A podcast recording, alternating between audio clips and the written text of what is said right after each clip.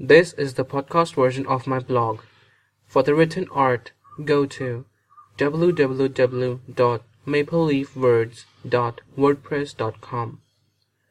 2. No, I know what you are up to.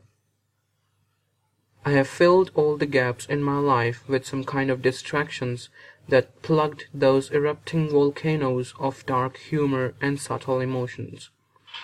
I have a way with life and I know how to whip the dangling situations and correct their parts.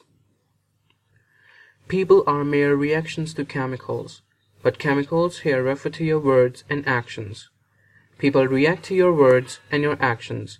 Add something caustic, they immediately show colors and emotions. Add something good, they are as quiet as a dead man. You will never know what people actually feel when they are affected by your actions in a good way, because they don't say it. A lot of them don't, but a fair amount of them do show the results.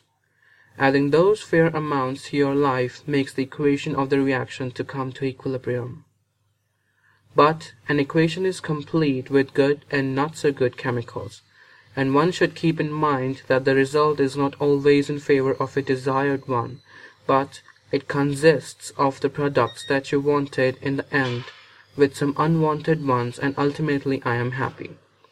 I have experienced different types of human nature in my 20 years of existence that I couldn't stop myself to write about them. This may be a waste of time for a lot of you.